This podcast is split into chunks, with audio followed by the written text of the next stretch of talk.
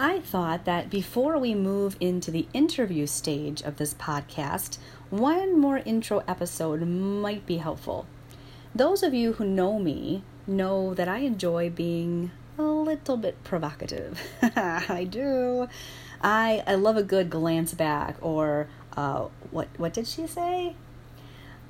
Those of you who know me really well also know that while I talk some great shock and awe, my actions are rarely dangerous and disappointingly unshocking, which of course is how I can provoke such enjoyable responses from people around me. I find that those who listen to me label me liberal, while those who watch me label me conservative. I tend to fit into neither of these camps, which which is one reason why I really don't like labels. Because labels kill curiosity. It, that's okay when it comes to cereal and writing utensils. I mean, I don't want a whole lot of mystery around what might land in my bowl or whether my pen is going to write in blue or black or chartreuse. But when it comes to people, I, I kind of like the mystery intact. And that brings us back to why this title. What do I mean by getting naked with Lisa? So, my background is rooted in philosophy, psychology, theology. No, I don't have any degrees. You won't hear me quoting great thinkers of the past. I usually forget I forget any quotes that I might think of and who my influencers are. So I apologize to all all the people in my life and those who have gone long before me. Um, I, I, I, I'm just not good at remembering those things. In fact, I've tried to quote myself and I'm horrible at that even. So that's not going to be a big part of this. Um, I tend to be an expert of the armchair variety. so, nothing super official, but I've spent a lot of time thinking and processing. Um, I've always been drawn to thinking about life and purpose and meaning and how these intersect with the world of emotions and motivations and obstacles. And I tend to be a rubber meets the road kind of person. These are all great things to talk about and think about, but how do they play out in real life? What do they mean or signify, represent, and how do they get in the way of human connection and, and, and, and healthy connection?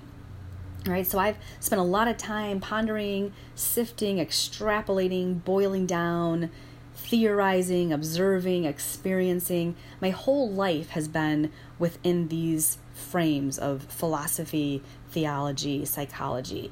And there's a few things that I find to continually stand out as universally applicable. And I've talked about this in the first intro that I I do believe that we all desire to be known and valued. But the other bit of that is we all get in our own way.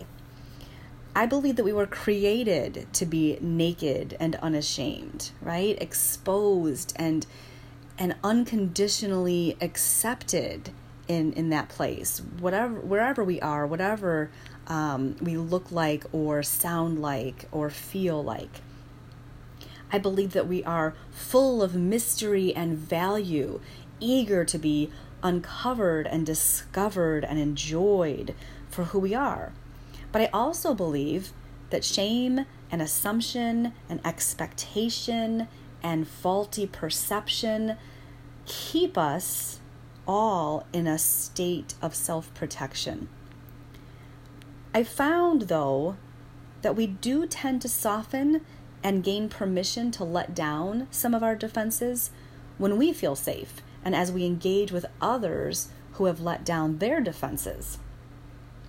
We tend to trust a little more, we can risk unpacking the mystery that is our own self, right? We can feel more confident diving into the mystery of the other without it being such a threat to ourselves.